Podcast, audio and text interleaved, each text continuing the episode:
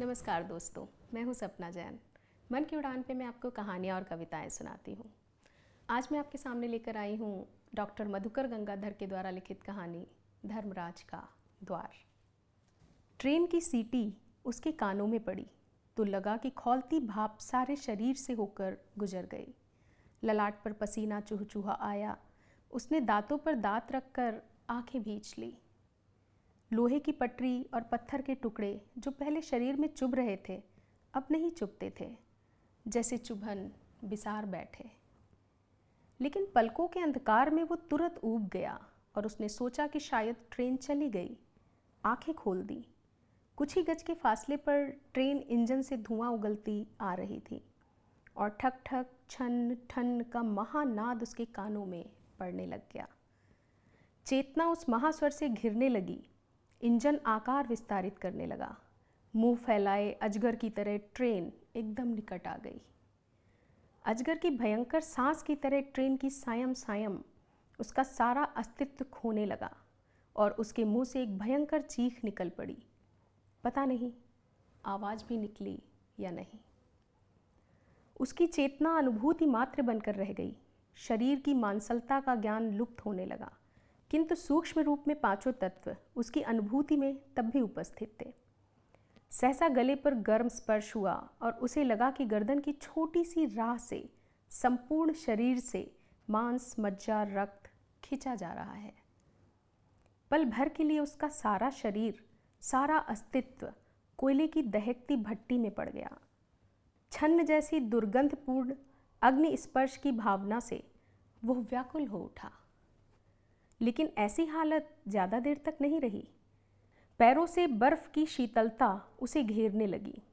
जलते घाव का चंदन लेप की तरह उसे सुख की अनुभूति होने लगी। क्षण भर पहले वो गैस के विषैले गुब्बारे में बंद था और अब वो गुब्बारा फूट चुका था। वो फूल की सुगंध की तरह हल्का हो गया। पत्थर और लोहे की रेलवे लाइन के किनारे वो उठकर खड़ा हो गया। उसे लगा कि उसमें अजस्र शक्ति भर गई है और धरती के कोने कोने में छा जाने की उमंग उफना रही है। ट्रेन कुछ दूर जाकर रुक गई। उसका शरीर लहू से रंगा और लोथ बना पास में पड़ा था। उसे आश्चर्य लगा कि वो अपने शरीर से अलग कैसे खड़ा है, किंतु वो पास पड़े लोंदा बने शरीर को अच्छी तरह पहचानता है। खादी इम्पोरियम की चप्पल, सस्ता खादी भंडार का पजामा कमीज जनता सैलून में कटाए गए और मुद्दत से साबुन तेल ना देख पाए बालों को, वो अच्छी तरह पहचानता है।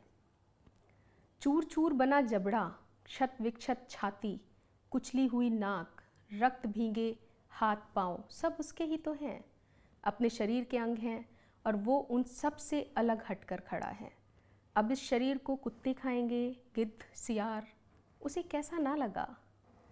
उसे लगा और उसके मन में आया कि वो अपने शरीर से लिपट कर खूब रोए खूब इतना कि लहू धुल जाए। सहसा रुकी ट्रेन से आदमियों का हुजूम उसको राता दिखाई पड़ा।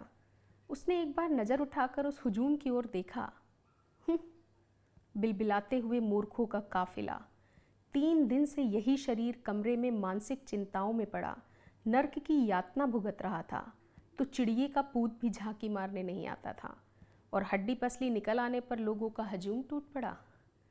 तकलीफ़ जब तक तमाशा ना बन जाए, कोई आँखें उठाकर नहीं देखता। शायद कोई भला आदमी इस अवसर पर थोड़ी सी स्याही भी खर्चे और किसी अखबार में छपे कि थर्टीन डाउन एक्सप्रेस से एक नौजवान कट कर मर गया। लोगों का हजूम निकट आ गया था, उसका मन घृणा से भर गया। रेंगते, बिलबिलाते, मनहूस आदमियों, आओ और मांस के लोंदा बने नौजवान के शरीर, बल, बुद्धि, अतीत, भविष्य पर संवेदना प्रकट करते हुए आप्तवचनी वाणी प्रसारित करो, जिसके जीवित रहते तुम लोगों की ज़ुबान शापित अहिल्या बनी रही। उसने एक बार उमड़ती ममता से अपने शरीर को देखा, अपना शरीर, जो कभी अपना था। बिल्कुल अपना, फिर सायम सायम की आवाज़ में बोला, दोस्त अब तुम्हें कुत्ते, सियार और गिद्ध भी नहीं खा सकेंगे। अब इस हजूम से निपटो, सर्जन के औजारों से निपटो, जो तुम्हारे फेफड़े कलेजे को चीर चीर कर बतलाएँगे कि तुम्हारी मौत किसी दुश्मन के तेज औज़ार से हुई या रेलगाड़ी के भीम काए धक्के से। अपने ही शरीर को दूर खड़ा रहकर दोस्त कहने से उसे हँसी आ गई। फिर मन में आया कि अब यहाँ रहना बेकार है। और सबसे आश्चर्य हुआ कि इच्छा मात्र करने से उसने अपने को उस जगह से दूर पाया, जहाँ वो रहना ही नहीं चाह रहा था। अब उसे चलने के लिए पैर नहीं चलाना पड़ता था। तूफ़ान में उड़ने वाली धुनी रुई की तरह वो अपने को आकाश में उड़ता पा रहा था। ताड़ के पेड़ों से भी ऊपर, बहुत ऊपर, वो उड़ता जा रहा था। अब वो हवा को भी देख सकता था, हवा में पड़ने वाले आवर्तों को भी देख सकता था। नीचे शहर फैला था इंजीनियर के टेबल पर रखे मॉडलों की तरह शहर के मकान बिखरे पड़े थे। सहसा वो हवा में रुक गया। नीचे देखा एक छत थी। एक और एक अधबनी छोटी सी कोठरी, बाकी छत पर टूटे फर्नीचर, टूटी खाट वगैरह। एक तरफ़ मिट्टी का एक चबूतरा जैसा बनाया गया था और उस पर फूलों के छोटे छोटे पौधे लगाए गए थे। कितनी परिचित है ये छत। देखते ही पैर अपने आप रुक गए। कितना समय इस पर बिताया है? हँसते और रोते दिन, उदास और गीत गाती रातें, और ये छत अब उससे सदा सदा के लिए छूटी जा रही है। मन में आया कि जाने से पहले एक बार अपने कमरे को तो देख ले। लेकिन कमरे में आने के साथ उसका मन भिन्न आ गया। मनहूस कमरा। दीवारों पर वो सारे कागज़ लटक रहे थे, जिन्हें वो रेल की पटरी पर जाने के पहले अकारण और विष हँसी हँसते हुए लटका गया था। वे सारे इंटरव्यू के सूचना पत्र, जिनके पीछे वो दो वर्षों तक परेशान रहा था। वे सारे सर्टिफिकेट्स और टेस्टिमोनियल्स जिन्हें पाने के लिए उसने ज़िंदगी के 24 अनमोल वर्ष खर्च किए थे, और जिनके सहारे ये प्रमाणित किया जा सकता था कि वो कॉमर्स का एक मास्टरमाइंड है, नौजवान है, ईमानदार नागरिक है, और देश दुनिया को ज़्यादा रंगीन, ज़्यादा खूबसूरत और ज़्यादा सुखी बनाने के अनगिनत सपने पालने वाला धरती के प्रसिद्ध मनुवंश का एक होनहार सदस्य है। उसकी भवे तन गई और उसने आँखें फेर ली। इस बार आँखें एक तस्वीर पर जा लगी। टंगी तस्वीर पर आँखें टंगी की टंगी रह गई। तस्वीर एक लड़की की थी। फूल किनारे वाली साड़ी, मटमैला ब्लाउज, लंबे लंबे बाल और खुली खुली मांग। मुँह थोड़ा चिपटा था और आँखों में जैसे सपने भरे थे। बाहें पतली हैं, गर्दन ऊँची, जैसे चौकस होकर हमेशा जमाने को देखते रहने की आदत हो उसे। तस्वीर के नीचे खल्ली से लिखा है, इंटरव्यू में मैं प्रथम आया। किंतु बड़ा बाबू को दो हज़ार रुपये नहीं दे पाया और ये इंटरव्यू भी बेकार गया। लेकिन एकदम बेकार नहीं कहा जा सकता है। चौबीस वर्षों तक पुस्तकों के बीहड़ वन में अलग जगाने के बाद भी जो महाज्ञान नहीं मिल पाया वो महज दो वर्षों तक इंटरव्यू के नाम पर ऑफ़िस संतों के छिटपुट सत्संग से मिल गया। उस महाज्ञान का सत्य ये है कि बिना कुछ हज़ार रुपये जमा किए मुझे नौकरी नहीं मिलेगी। और बिना नौकरी मिले मुझे कुछ सौ, कुछ हज़ार रुपए भी कभी नहीं मिलेंगे। इसीलिए कि बात शायद खल्ली टूट गई थी, क्योंकि एक गहरी विंदी के सिवा और कुछ नहीं लिखा था। उसकी आँखें पुनः तस्वीर पर गईं। अभी वो कहाँ होगी? क्या करती होगी? चलते समय एक बार देख लेते हैं। इच्छा मात्र होने से अपने कमरे से बाहर आ गया और हवा में उड़ चला। एक बरामदे में आकर खड़ा हुआ दरवाज़ा बंद था। हाथ बढ़ाकर जंजीर बजानी चाहिए तो हाथों से कुछ स्पर्श ही नहीं हुआ।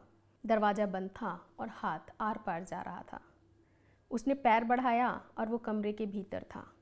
भीतर तस्वीर वाली लड़की सोई हुई थी। बाल और कपड़े अस्त व्यस्त। सीने पर एक पुस्तक खुली पड़ी थी। शायद पढ़ते पढ़ते सो गई थी। पलकें बंद थी और होठ खुले हुए। मखमल के लाल लाल होठ। उसके मन में आया कि जगा कर वो सब कुछ उससे कह दे। कह दे कि अट्ठारह महीने दिन रात चक्कर मार कर भी वो इस योग्य नहीं हो सका कि उसे साथ ला कर रख सके और बेचारी को माँ बाप भाई बहन पास पड़ोस के ताने ना सुनने पड़े। कह दे कि कुछ महीनों से मुलाकात होने पर अपनी असमर्थता की याद कर वो झेपने लगा था। कह दे कि इधर तीन दिनों से पैसे का अभाव इस कदर हो गया था कि रोटियाँ भी नसीब नहीं हो रही थी। और बार बार अपने को कोसते हुए उसने नरक की यातना झेली थी। जब अपने पर काबू नहीं रहा तो रेल की पटरी पर सो गया जाकर। सब कुछ सुनने के बाद भी वो माफ़ कर देगी। बड़ी बड़ी गलतियाँ उसने माफ़ की हैं। ज़िंदगी भर माफ़ी तो किया है उसने। जगाने के लिए हाथ बढ़ाया, किंतु हाथ नहीं बढ़े। कितनी मधुर नींद में सोई पड़ी है। शायद कोई बहुत मीठा, बहुत सुंदर, अलभ्य सपना देख रही हो। जगाकर ऐसा कठोर संवाद देना क्या अच्छा होगा? एक बार वो बीमार पड़ा था तो माँ बाप की नज़र बचाकर आती थी वो, और सिरहाने बैठकर बालों में अंगुलियाँ फेरती हुई घंटों रोया करती थी। नहीं, ऐसी खबर वो सुन नहीं सकेगी। चलने के लिए मुँह घुमाया कि लगा सोई लड़की हज़ार हज़ार आँखें खोल कर उसे देख रही है। आतुर और विस्फारित, मोम जैसी गलगल जाने वाली आँखें। घूम कर देखा, आँखें दो ही थी और दोनों बंद। होठ अध खुले थे और रह रह कर काँप जाते थे। मखमल के लाल लाल होठ। वो अपने को रोक नहीं सका। जाते जाते एक बार उन होठों को चूम ले। वो झुकने को ही था कि खिड़की की तरफ़ से दो भयंकर दूत कमरे में घुस आए। वो सहम गया। कुछ सोच भी नहीं पाया था कि उसके हाथों में जंजीरें लग गईं। दूत ने कर्कश स्वर में कहा, चलो। चलना तो मुझे है, क्योंकि रेल की पटरी से ही मुझे ऐसी अनुभूति हो रही है कि मुझे कहीं तो ज़रूर जाना है। किंतु तुम लोग एक पल के लिए बाहर जाओ, मैं विदा तो ले लूँ। समय नहीं है। पल पल बस एक पल। पिपनी गिराने जितना समय दे दो मैं एक बार इसके कानों में फुस फुस स्वर में विदा तो बोल दूँ? नहीं। वो सोई लड़की पर झुकने को ही था कि दूतों ने जंजीर खींच ली और उसे लेते हुए कमरे से फिर बाहर निकल आए। फिर वही हवा की उड़ान छूटते हुए गाँव, नगर जंगल पहाड़ खेत नदियाँ। वो उसे आखिर दूध कहाँ लेकर गए, ये मैं आपको बताऊँगी अगले पार्ट में। नमस्कार।